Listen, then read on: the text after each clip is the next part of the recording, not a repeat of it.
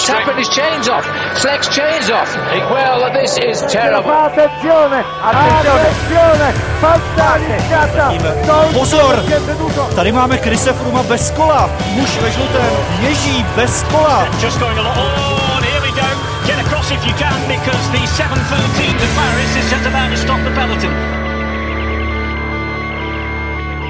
Dobrý den, dánská část Tour de France je minulostí a jaké byly úvodní tři etapy závodu, jak Tour přijali dánští fanoušci, který závodník se stal hrdinou a kdo na start nebude vzpomínat v dobrém, na to všechno se podíváme v novém díle Velofocus podcastu s bývalým proficyklistou a teď jedním z expertů ČT Sport Františkem Paďourem. Ahoj Franto. Ahoj, zdravím všechny divačky a diváky.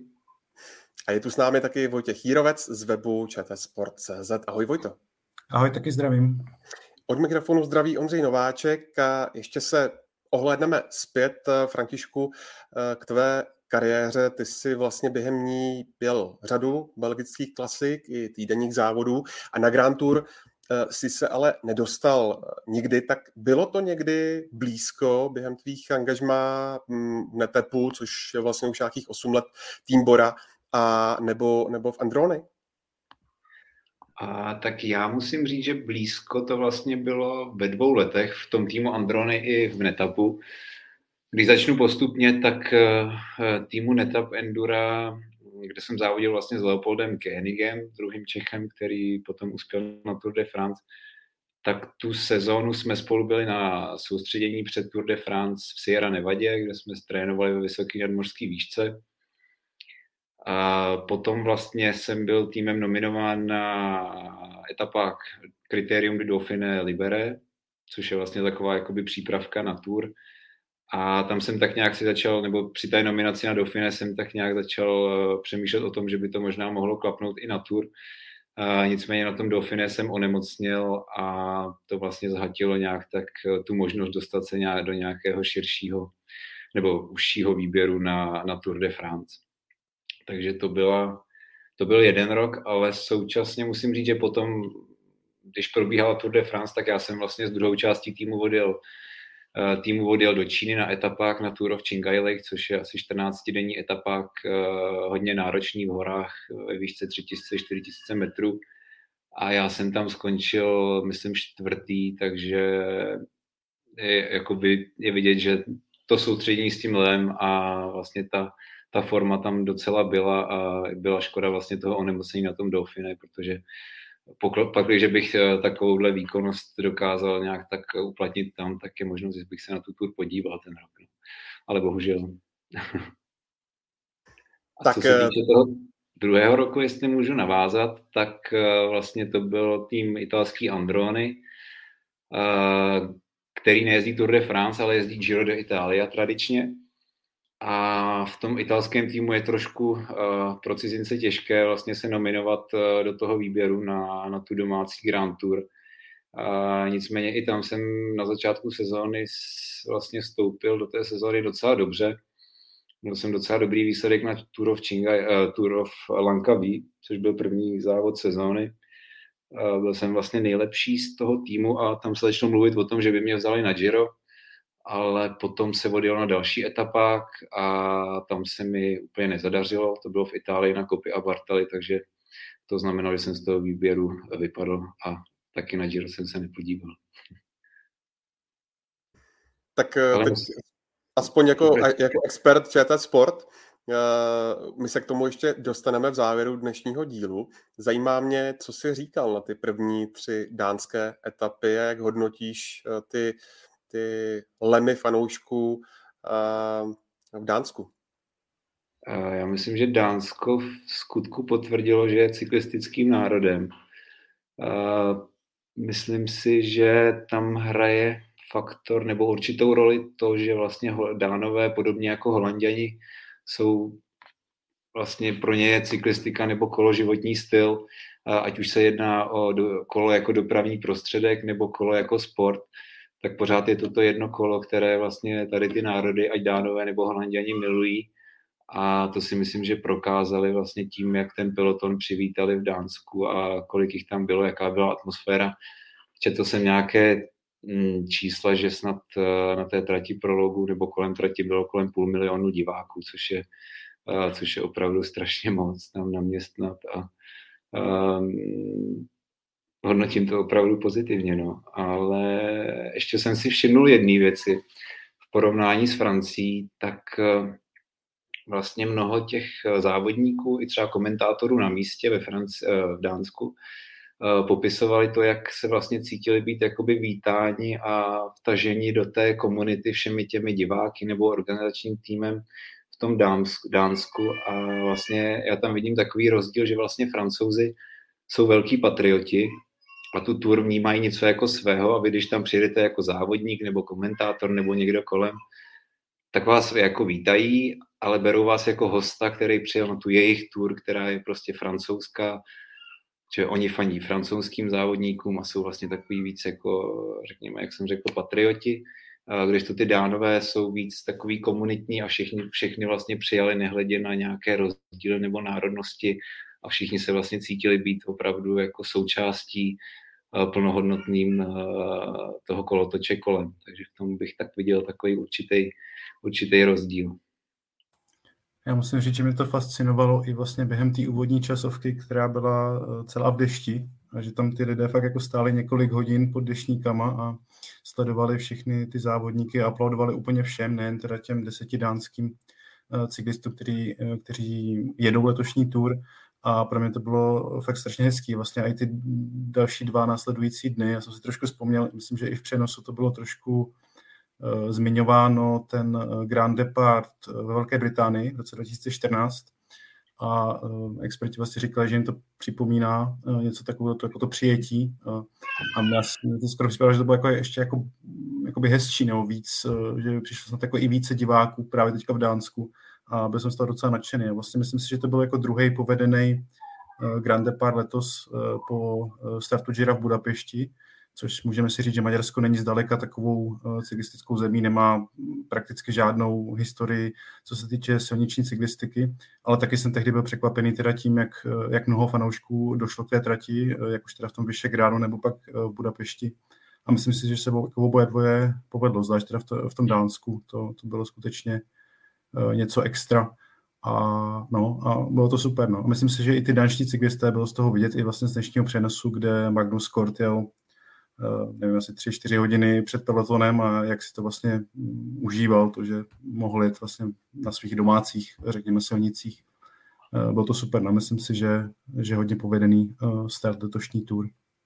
Vojto, my jsme se v první etapě hnedka dočkali překvapení vlastně, protože vyhrál i Flampár, který je znám spíš jako jezdec na klasiky než časovkář, tak uh, jak to jeho vítězství hodnotíš? No já jsem si potom přečetl několik článků, kde to bylo prezentované, že to je jako úplný šok, jako nějaká rána z čistého nebe, což si tak úplně trochu nemyslím, teda neříkám, že, že bych ho typoval na, na to, že vyhraje tu časovku, to rozhodně ne, ale když se podíváme, tak on je to dvojnásobný mistr, mistr Belgie. Vlastně před několika týdny byl na mistrovství právě své země druhý za Evenopulem, což je jeden jako z nejlepších eh, časovkářů vůbec v pelotonu, takže rozhodně si myslím, jako nedá říct, že by to byla nějaká jako eh, jako tuška, když to řeknu jako v úvozovkách, že by mu to vůbec nešlo, takže eh, určitě byl v nějaké jako druhé vlně těch favoritů, no a pak teda jako zajel, zajel fantasticky. Uh, trošku mi přišlo uh, úsměvný, uh, když jsme sledovali ty různé technické vymoženosti během té časovky, to znamená, že Quickstep tam měl podobně jako některé další stáje ty speciální helmy s takovou tou nevím ani jak tomu říkat, pod krkem taková součást, součást té německé výbavy, tak Lampard byl, myslím, jediný z toho týmu, který to neměl a přitom zvítězil, tak to mě trošku pobavilo ale no, myslím si, že šok to nebyl. Uh, jako mezi největší favority taky nepatřil, ale, ale tak nějak uh, jako krásný výsledek pro něj. No. Myslím si, že si to zasloužil za ty roky vlastně té práce v tom týmu dost často um, v roli domestika, třeba pro některé sprintery, nebo pak na těch klasikách, kde on nemá úplně nějaké zásadní uh, obrovské vítězství, tak teď se ho dočkal, vlastně oblékl si i žlutý dres, takže Eh, parádní, parádní začátek vlastně té tour, eh, jak teda pro něj, tak eh, pro tým Quickstep. Já jestli můžu zareagovat jenom v rychlosti. Já jsem poslouchal po té časovce podcast Bradleyho Wigginse, což je bývalý vítěz Tour že, a olympijský vítěz. a ten vlastně úplně potvrzoval slova Vojty, říkal, že vlastně o Lampartovi se předtím nemluvilo, ale že rozhodně nepatří mezi outsidery a že ho to jeho vítězství úplně nepřekvapilo. A, a zároveň zmiňoval takovou eh, úsměvnou historku, že vlastně před startem že Bradley Wiggins je tam, že jo, na tur samozřejmě, a že za ním přiběhl nějaký dánský fanoušek a říkal mu, dneska vyhraje Lampard, sadil jsem na něj asi 20 euro a vydařilo se mu to a vyhrál asi 2000 euro, takže to je povedená, povedená sázka určitě. No. Já teda, když si ještě zmiňoval Bradyho Vigince, tak uh, jsem si teďka vzpomněl, že jsem zase poslouchal já jiný podcast uh, Gerenta Tomase s Lukem Rouvem, oni kterému jsou vlastně oba dva jsou na tour, ale natočili díl podcastu právě ještě večer po té, po té etapě a vlastně Gary Thomas tam říkal, že on uh, vlastně před startem, když se um, rozjížděl nebo rozcvičoval, tak aby mu nebyla zima, tak eh, si vzal, natáhl takovou tu vestu, tu týmovou, prostě, která slouží jezdcům právě proto, aby nepromrzli před startem. No a když se rozjel do té časovky, časovky, tak zjistil, že ji má pořád na sobě a že odjel vlastně celou, celou časovku v té uh, tréninkové nebo přípravné vestě, což mi taky přišlo úsměvné vzhledem k tomu, kolik ty týmy investují do uh, různých technických vymožeností, aby prostě to bylo co nejvíce aero a pak si ten jezdec vlastně zapomene a nechá si na sobě kus oblečení, který tam vůbec jako nemá být. A právě v tom podcastu to pak zkoušeli nějak jako zhruba vypočítat, kolik mu to mohlo ztratit a říkali, že třeba půl minuty na té 13-kilometrové trase, takže uh, i takovýhle vlastně drobnosti pak uh, ve finále můžou, můžou rozhodnout, že se někdo zapomene sundat kus oblečení, tak to mi přišlo uh, vzhledem k těm penězům, které ty týmy do toho vkládají a vzhledem k té důležitosti té akce vlastně taky celkem, celkem usměvný. Pojďme to uh, proložit jedním diváckým dotazem, jak dlouho podle vás uh, udrží od Fan Art žlutý dres a kdo je pro vás favoritem na puntíkovaný dres? Tak já si myslím, že může to udržet klidně až do té sedmé etapy, na, do toho prvního horského finiše na pláž de Belfi, protože do té doby tam jsou dny, které mu jako v teorii aspoň můžou vyhovovat, ať už to je ta pátá etapa přes Kosky, tak to je úplně tam, on je vlastně jeden z těch hlavních favoritů, pokud se nebude muset, což je docela dobře možné, protože se bude muset eh, starat o své týmové lídry a třeba obětovat eh, tu svoji šanci na etapové vítězství, ale rozhodně bych si nemyslel, že by tam měl nějak eh, ztratit. A i ty další etapy vlastně jsou takové, řekněme, klasikářské, takže tam, tam si myslím, že jemu to úplně vyhovuje. A pak až vlastně ten páteční finish bude skutečně horský, bude to první takový test těch eh, hlavních favoritů na celkové pořadí. Tam si nemyslím, že by měl nějak eh, konkurovat asi tady Pogačarovi a spol, takže tam bych, pokud se nestane něco neočekávaného, což se může stát vlastně každý den, tak eh, si myslím, že do té sedmé etapy by to mohl udržet. A pokud jde o tu druhou otázku, to je, to je samozřejmě složité, ta klasifikace je často taková nepředvídatelná. Víme, že v posledních dvou letech to vyhrál tady Pogačar, eh, vlastně tím, že byl eh, z těch celkových favoritů nejlepší. Letos, pokud se nepletu, tak na těch HC premiích se to neboduje dvojnásobně, což bylo v minulých letech. Takže by to teoreticky ten způsob bodování taky do toho mohl zamíchat a já si osobně myslím, že by mohl zvítězit některý z francouzských jezdců, kteří nepojedou na celkové pořadí, ať už třeba Thibaut Pinot nebo potenciálně třeba Romain Bardet, pokud uh, budou útočit na etapy v tom druhém, třetím týdnu, tak by mohli nas, um, nazbírat dost bodů a pak třeba to vyhrát, ale skutečně ta, klasifikace je, myslím, možná ta nejmíň taková typovatelná uh, dopředu. No. Rozhodně to nebude Magnus Kort, který to drží dnes a má, myslím, 6 bodů, tak ten, ten si skutečně myslím, že, že to nebude. Já úplně potvrdím slova Vojty, eh, co se týče toho žluťáka eh, fan Arta, tak eh, taky souhlasím, že nebo že by mohl udržet ten dres do sedmé etapy do té planiny krásných dívek, do toho prvního horského dojezdu. A navíc si myslím, že v těch klasikářských etapách, které budou vlastně teďka přijdou v tom nadcházejícím týdnu, tak si myslím, že by tam to svoje vedení mohlo i třeba o něco navýšit a některou z těchto etap vyhrát. Takže souhlasím, že tak do té sedmé etapy. A co se týče toho puntíkatého trikotu, tak také naprosto souhlasím. Tato soutěž je, řekl bych, asi nejvíc nebo nejhůře se nějakým způsobem predikuje, protože často se stává, že na té tour vlastně někdo se, je třeba nějaký mladý závodník, který vlastně doteď nebyl vidět, je to skvělý vrchař a rozhodne se vlastně závodit aktivně a pouští se do úniku a ono mu to vlastně vynese ten puntíkatý trikot, který pak on může se snažit vhájit v těch závěrečných etapách. A samozřejmě další varianta je, že žlutý trikot vyhraje, že puntíkatý trikot vyhraje žluťák, tím, že to nazbírá v těch dojezdech. Eh, a co se týče konkrétních jmen, tak kdybych si měl typovat, tak eh, znovu budu souhlasit a měl jsem jako první typ eh, Tybota Pinuta, kterého bych současně v puntíkatém trikotu i rád osobně viděl, protože je to takový věčný smolař, ale zároveň velký bojovník a francouz, francouzští diváci ho zbožňují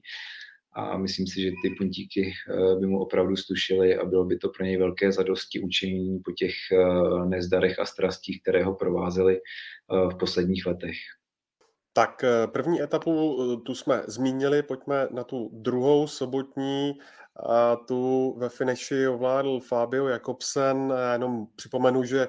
tento nizozemec měl dva roky naspátek velmi těžký pád po kolizi s Dylanem Chrunewegenem, což pak zásadně ovlivnilo kariéry obou uh, cyklistů, tahle havárie v závodu kolem Polska, tak jak uh, Františku, ty si sledoval ten jeho příběh?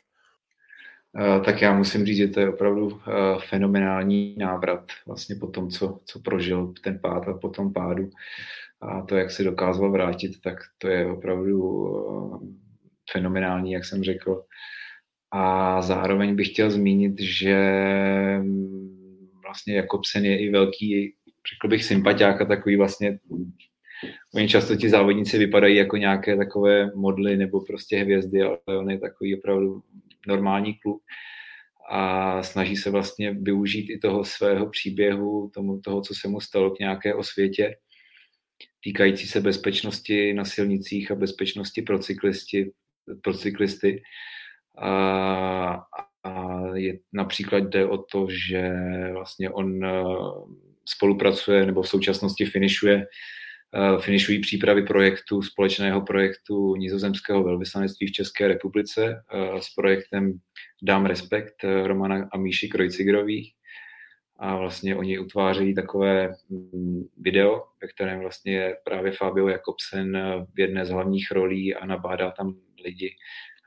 k udržování vlastně respektu eh, nebo k respektu mezi eh, řidiči a cyklisty, takže se snaží nějakým způsobem využít nebo je si vědomí té své vlastně zodpovědnosti tím, že veřejně známá osobnost a nesoustředí se jenom na ty výsledky, ale chce vlastně i jít nějakým příkladem a vlastně přispět i k nějakému celkovému dobru, bych řekl. No, když si vlastně vezmeme, z, jaké, z jakých zranění on se musel dostat, tak to je skutečně Eh, happy end eh, jako ohromný a myslím si, že každý mu to musí nějakým způsobem přát, ještě navíc k tomu, že to je vlastně dost uh, sympatický chlapík, když to takhle řeknu. A vlastně, když se možná dostaneme už té vlastně dnešní etapě, kterou vyhrál Dylan Hrunewegen, tak to je vlastně ten druhý aktér toho pádu, vlastně ten viník, ten, na, které se, na kterého se to vlastně jako všechno sneslo, i když Myslím si, že řada komentátorů nebo expertů poté říkala, že vlastně ten střed eh, eh, jako byl, byl ostrý, eh, neměl k tomu dojít, ale že měl takové vlastně následky, tak tam hrálo roli i některé další faktory. Třeba se mluvilo hodně o, tom, o, těch, o těch bariérách vlastně v cíli, že nebyly um, takové, jaké by, že, aby, aby jako zabránili tomu, že on to vlastně pak prolétl všechno a narazil tam uh, tak tvrdě.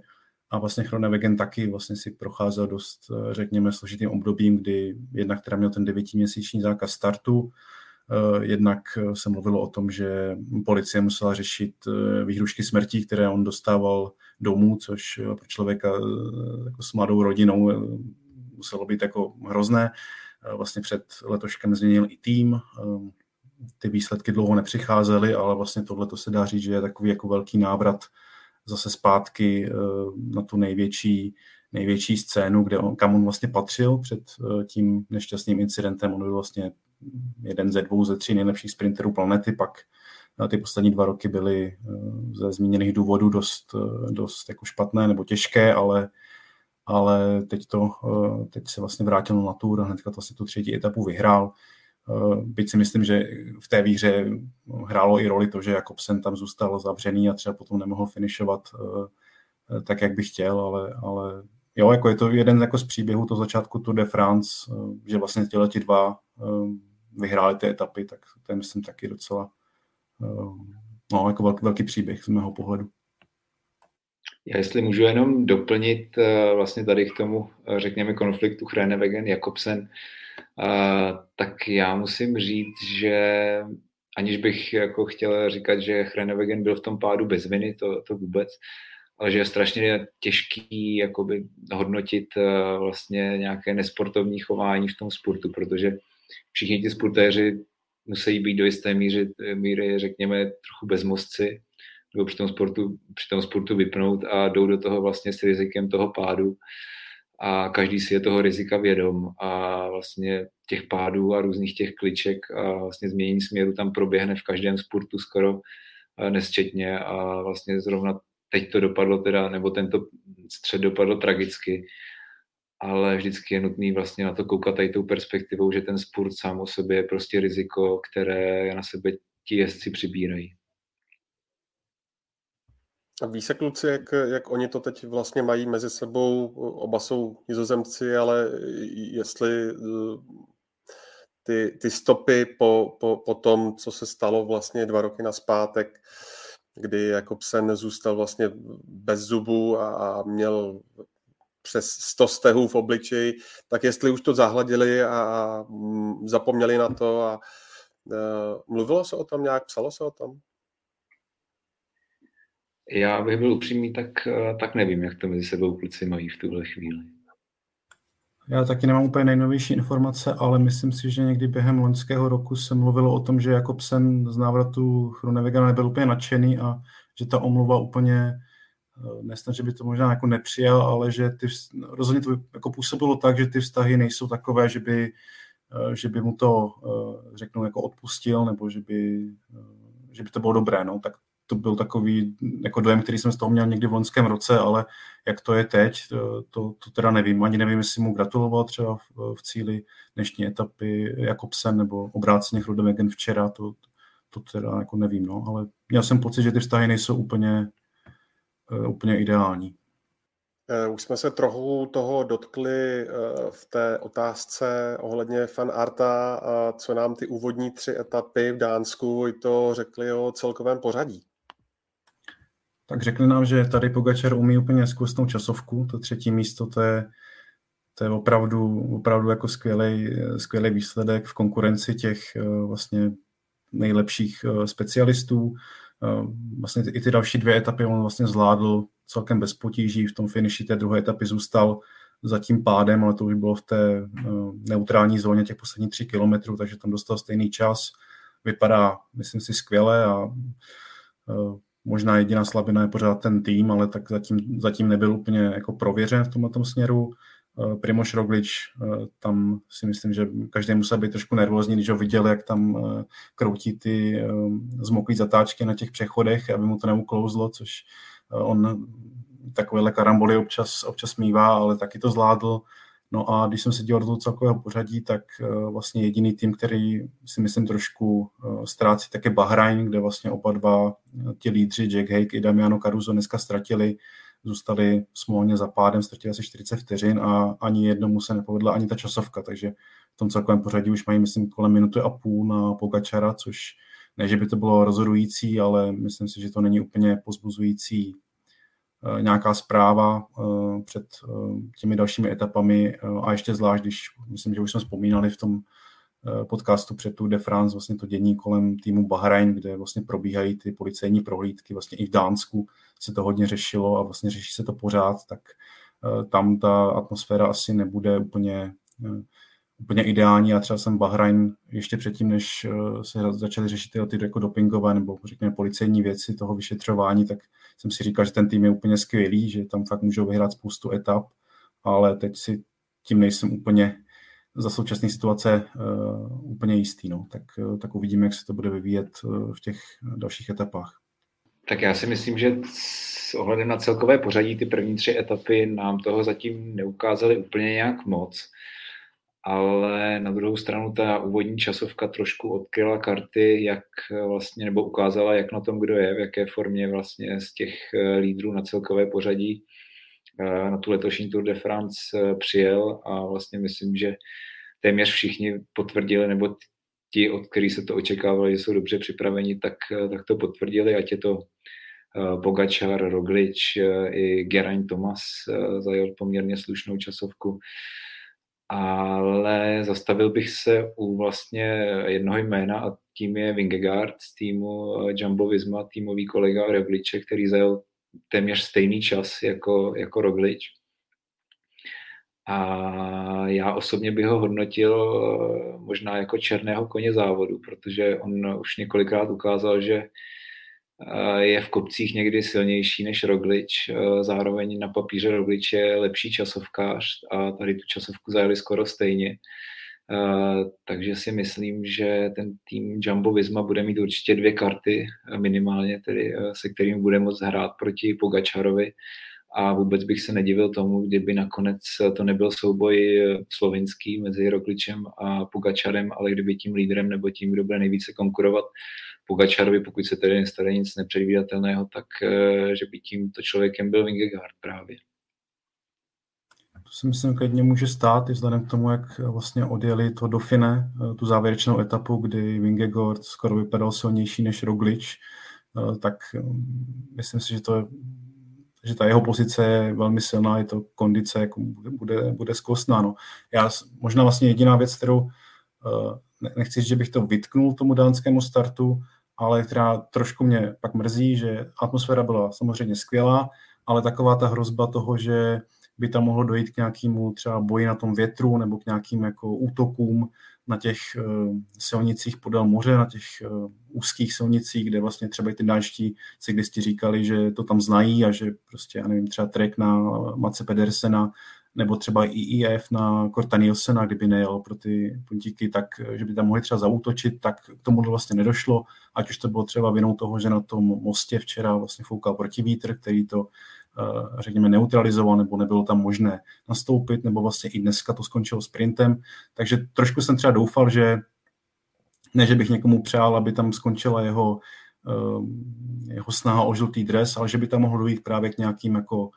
Eh, ztrátám třeba i v tom celkovém pořadí, tak to se vlastně nenaplnilo, ale zase na druhou stranu aspoň to bude vyrovnané teďka v tom nadcházejícím, nadcházejícím týdnu a, a vlastně to je úplně, úplně otevřené. Vlastně i ten Bahrajn, eh, ta minuta a půl, eh, není jako fatální ztráta, je to nepříjemná ztráta, ale není to, že by vás to vyřadilo z celkového pořadí, takže zůstává to naprosto otevřené vlastně. Já musím potvrdit, když to vezmu z perspektivy závodníka, eh, řekněme vrchaře, nějaké té horské blechy, což vlastně, když já jsem závodil, tak jsem býval tento, tento typ a vlastně vy takov, tyto etapy s těma úseky vlastně někde u moře, nebo ty mosty, kde se očekává, že by mohly být nějaké té reziny, tak vyhlížíte s úplnou hrůzou, protože víte, že tam můžete ztratit úplně celý závod.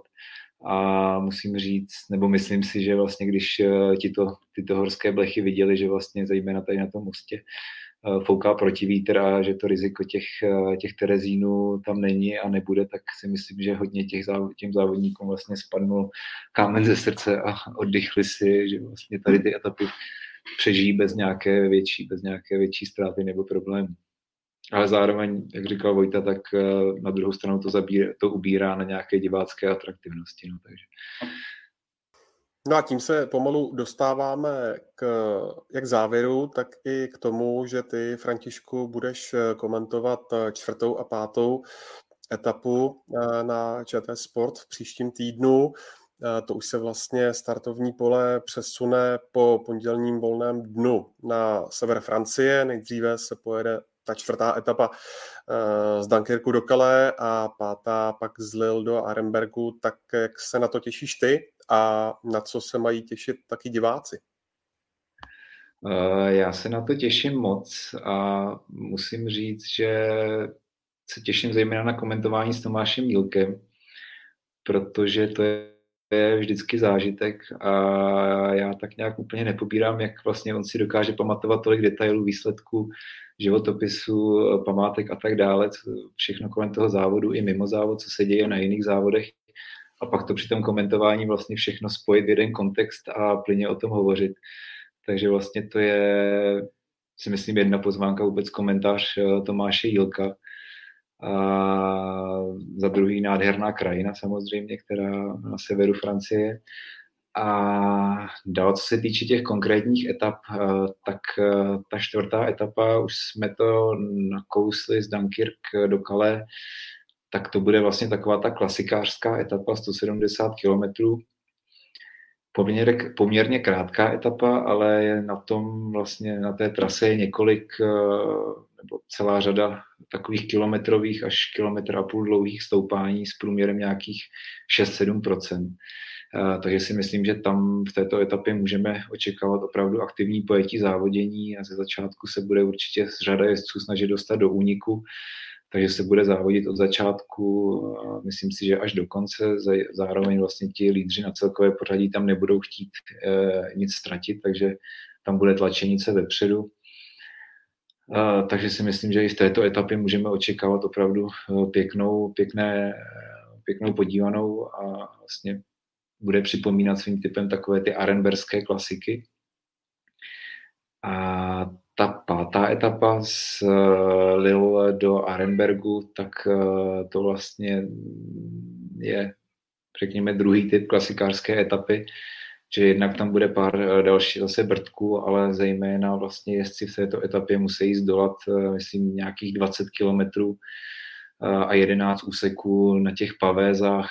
nebo kostkách, které známe z Paříž Rubé.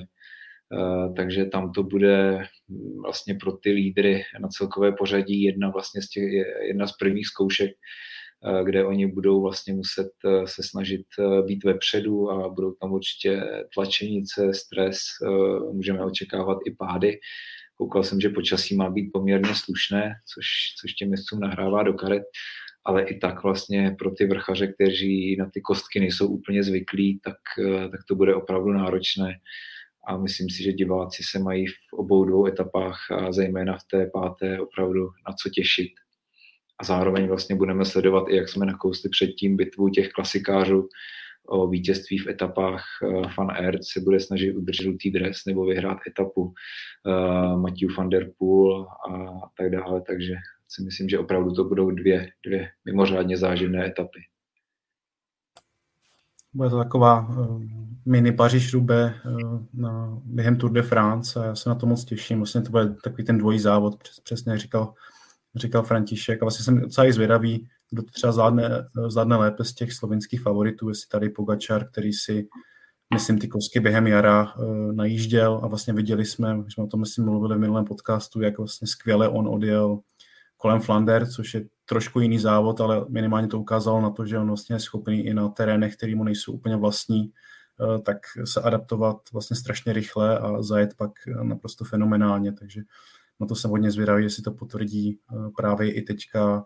eh, během toho malého paříž rubé během té páté etapy.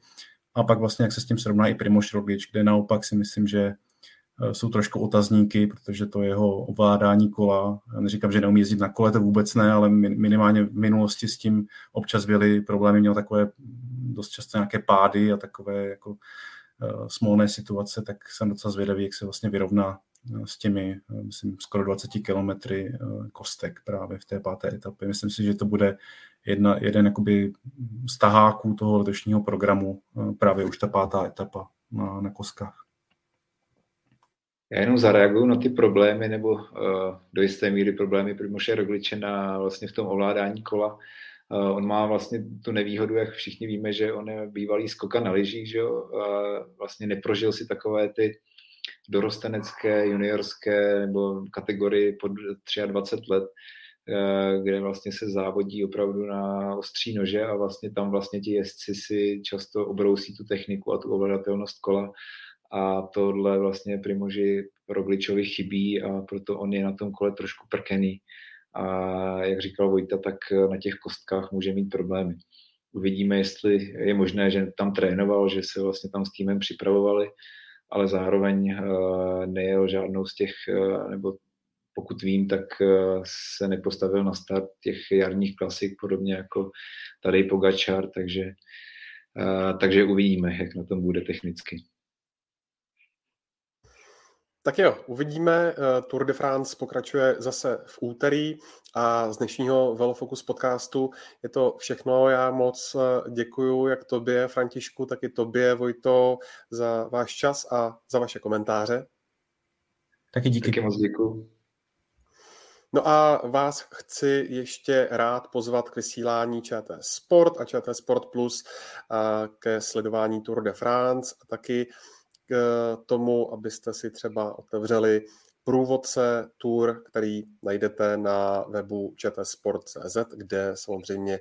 najdete i veškeré aktuální informace. No a další dění na tour probereme znovu eh, příští pátek po etapě na planinu krásných dívek a do té doby se mějte moc hezky.